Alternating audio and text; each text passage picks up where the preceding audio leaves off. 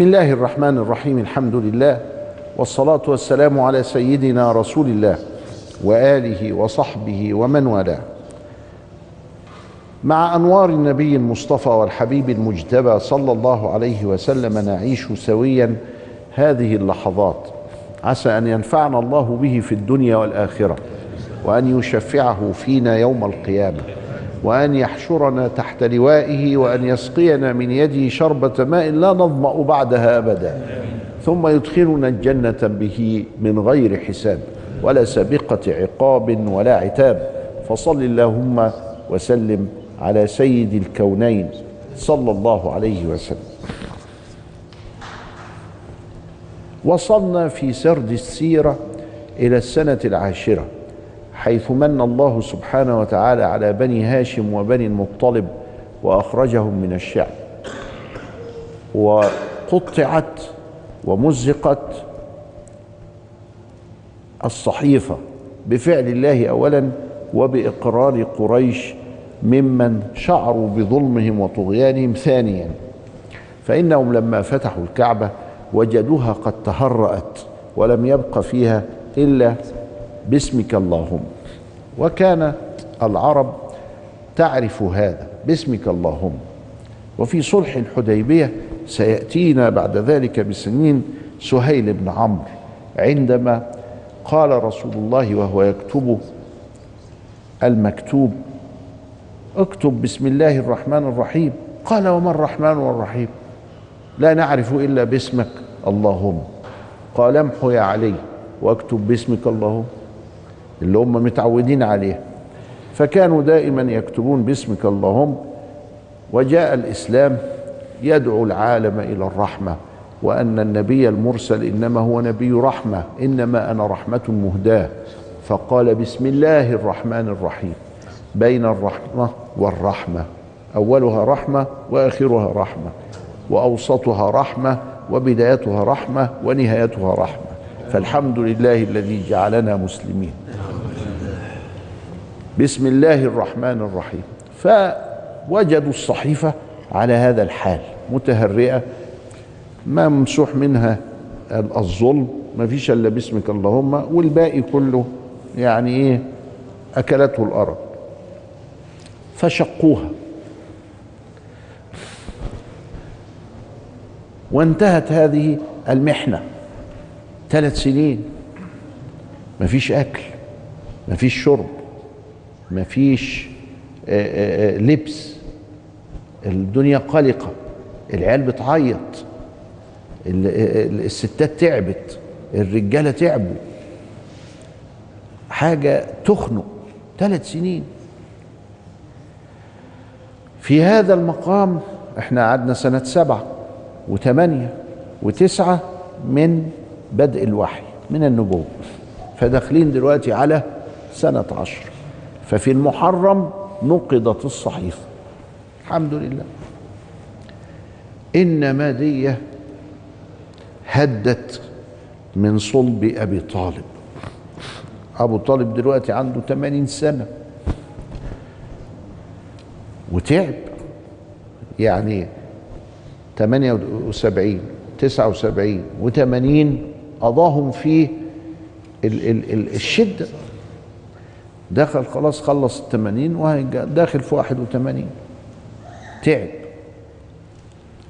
فبعدما نقضت الصحيفة قيل بستة وقيل بتسعة مات أبو طالب عم النبي صلى الله عليه وسلم وحميه ومن وقف معه. قريش اجتمعت وقالت يا جماعة أبو طالب باين عليه هيموت. وجالس في الفراش كده في مرض الموت. تعب. بعد ما هيموت هتعملوا إيه في محمد؟ لو قتلتموه أو آذيتموه العرب تاكل وشكم وتقول لكم أنتوا لما كان ابو طالب عايش ما كنتوش قادرين تقربوا منه. ولما ابو طالب يموت تعملوا في الراجل كده؟ ودي معرة لأنه معناها إن أبو طالب كان أقوى منهم جميعا وإنهم كانوا خايفين منه وهم مش عايزين يبقوا خايفين من حد. قالوا طب بعدين في الورطة دي نعمل إيه؟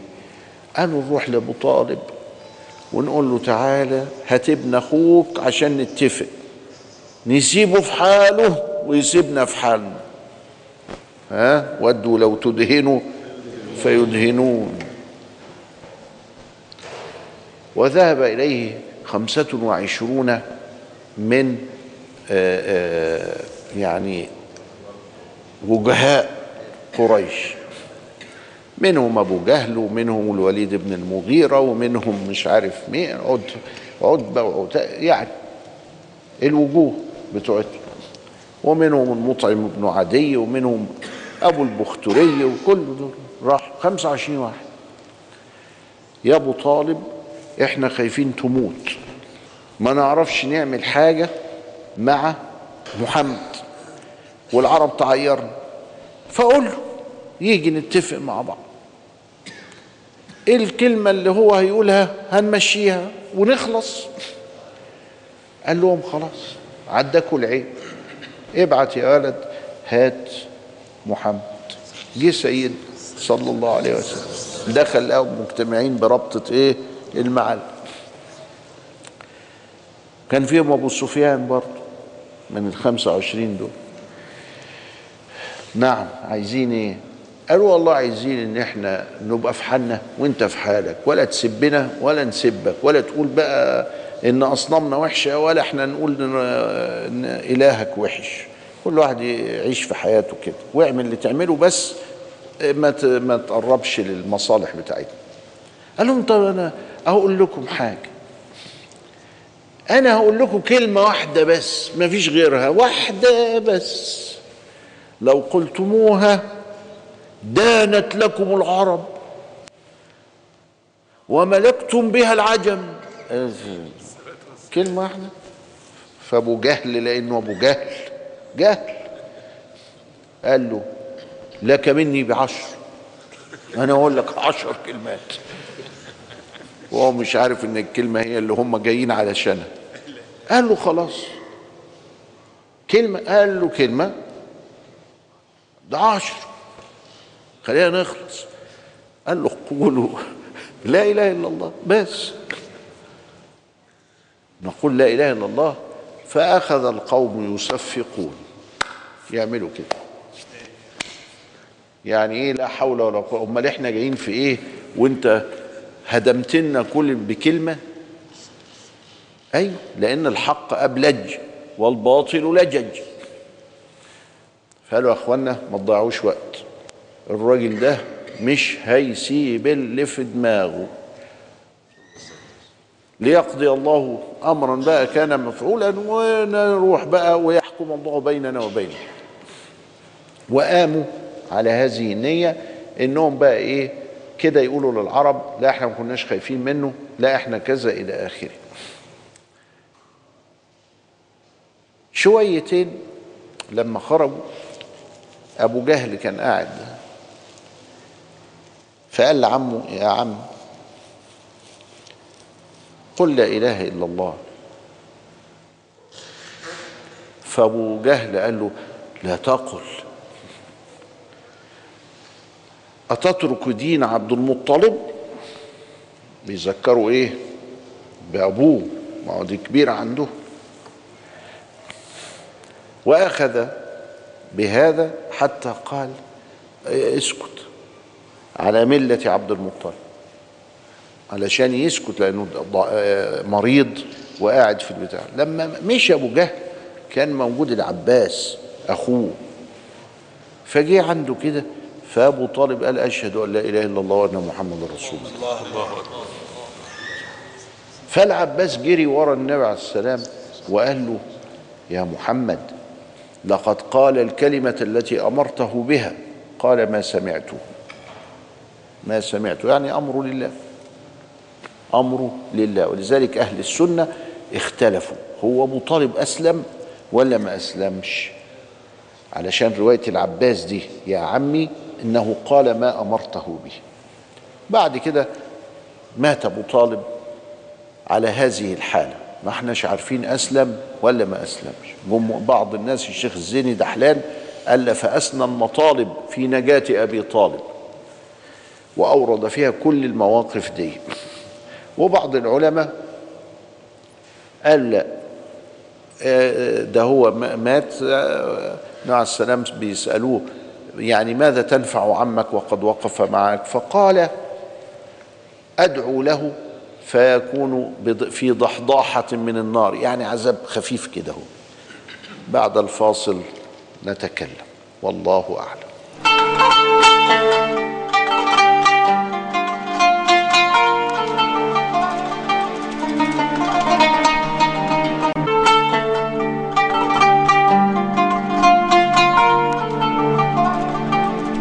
بسم الله الرحمن الرحيم الحمد لله والصلاة والسلام على سيدنا رسول الله وآله وصحبه ومن والاه. ما زلنا نحكي ما حدث في السنة العاشرة من بدء الوحي من النبوة. فبدايتها نقضت الصحيفة الظالمة الطاغية وخرج بنو هاشم وبنو المطلب من الشعب وانتهت المقاطعة. لكن بعد ستة أشهر من بدايتها يعني على شهر سبعة اللي هو رجب أو في رمضان خلاف. مات أبو طالب. وفي رمضان ماتت أم المؤمنين عليها السلام. خديجة عن خمس وستين سنة كانت بلغت خمسة وستين سنة. يعني بعد زواج دام خمسة وعشرين سنة مع سيدنا صلى الله عليه وسلم رزقه الله سبحانه وتعالى منها الولد وكان يقول آمنت به حينما كذبني الناس وواستني بمالها حينما نبذني الناس ورزقني الله منها الولد. وكانت خير زوجة وكان يحبها ويصل من أحبته في حياتها صلى الله عليه وسلم. ولم يتزوج عليها أبدا. بعد ذلك لما ماتت النبي صلى الله عليه وسلم سمى هذا العام بعام الحزن. لأنه مات فيه أبو طالب وكان حاميا له وماتت فيه خديجة وهي التي ساندته بنفسها ومالها وعزها وواسته وكانت خير زوجة حتى إنها وصلت إلى مرحلة الكمال. فقال كمل من الرجال كثير ولم يكمل من النساء إلا أربع آسية امرأة فرعون ومريم بنت عمران وفاطمة بنت محمد وخديجة بنت خويلد. الأربعة دول وصلوا إلى مرتبة الكمال يعني من كبار كبار الأولياء من الصديقين العظام وأمه صديقة على الست مريم. فالسيدة خديجة وصلت إلى مرتبة الصديقية وعادة النساء لا يصلن إلى هذه المرتبة لأنهن أعانهن الله يشتغلن بعمارة الدنيا بالحمل وبالولادة و وتخرج منهن الحياة فكأن الله سبحانه وتعالى يكتفي بهذا الفضل لهن.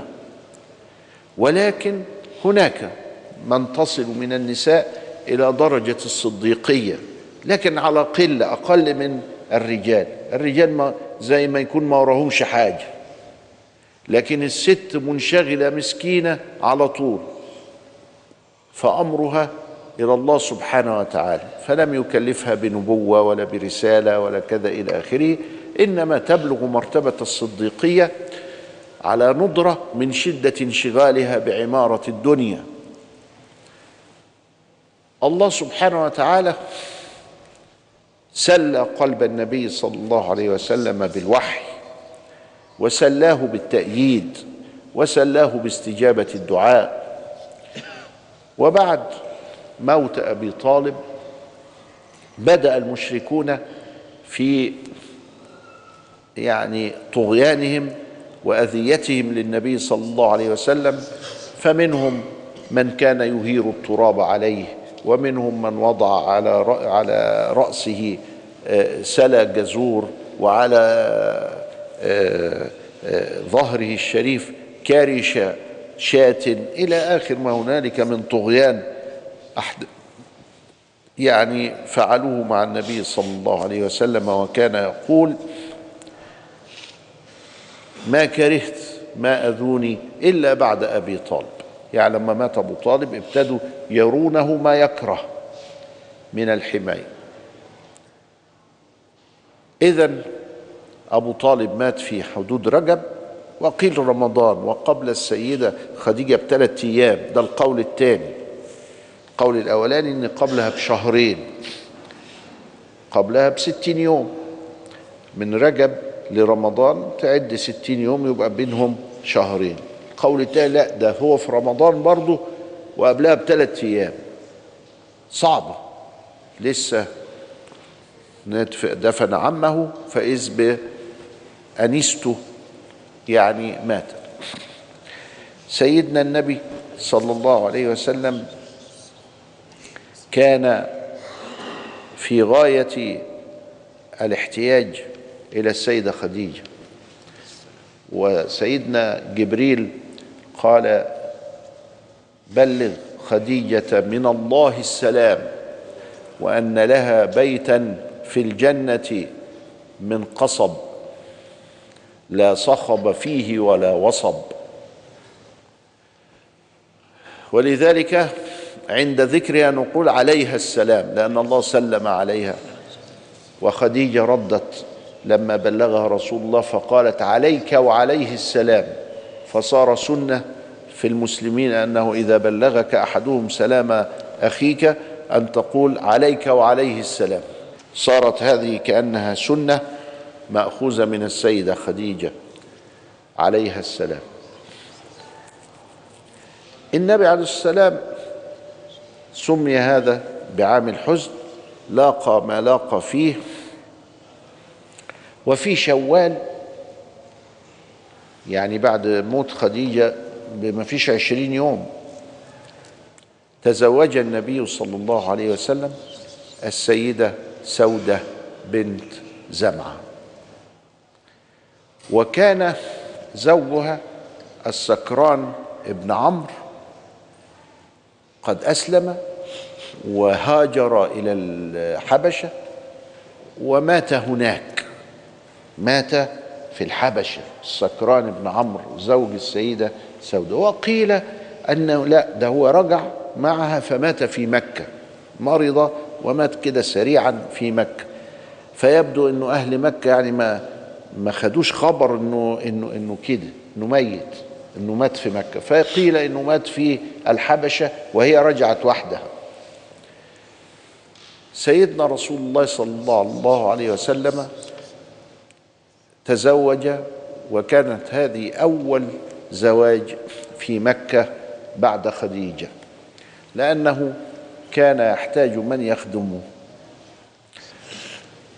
وعبء الرسالة شديد وكفار مكة مش سايبينه في حاله والسيدة عليها السلام ماتت والحكاية يعني مقفولة كده هو فتزوج في شوال سودة بنت زمعة رضي الله تعالى عنه فصارت من أمهات المؤمنين. ولما كانت في المدينة رضي الله تعالى عنها تنازلت عن ليلتها لعائشة. هي كانت تحب عائشة فتنازلت عن ليلتها لعائشة. ورضي بذلك رسول الله صلى الله عليه وسلم. وظلت في ذمة رسول الله صلى الله عليه وسلم إلى أن انتقل إلى الرفيق الأعلى فكانت من كبار أمهات المؤمنين. فالنبي صلى الله عليه وسلم لما مات كما ذكرنا مات عن تسع منهم السيدة سودة رضي الله تعالى عنها وأرضاها فهي من الأولين المهاجرين الذين جمعوا بين الهجرة إلى الحبشة والهجرة إلى المدينة كأم سلمة أيضا وهي من المؤمنين الأولين في مكة وهي أول من تزوجها رسول الله صلى الله عليه وسلم بعد وفاة السيدة خديجة فكانت من كبار أمهات المؤمنين.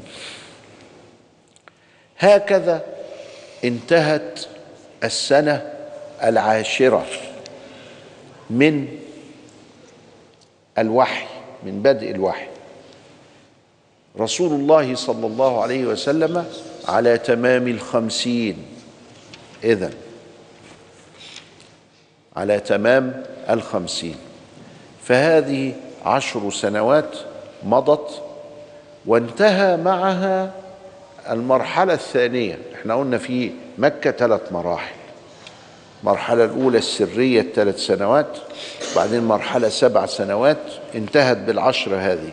ثم المرحلة الثالثة حيث بدأ رسول الله صلى الله عليه وسلم يذهب إلى الطائف ثم يذهب إلى العقبة الأولى فالعقبة الثانية ويحدث الإسراء في تلك الثلاثة الأخيرة كأن الدعوة قد انتقلت من مكة إلى ما هو أوسع من مكة حتى انتهت بالهجرة الشريفة إلى المدينة المنورة المنيفة. إلى لقاء آخر. أستودعكم الله. والسلام عليكم ورحمة الله وبركاته.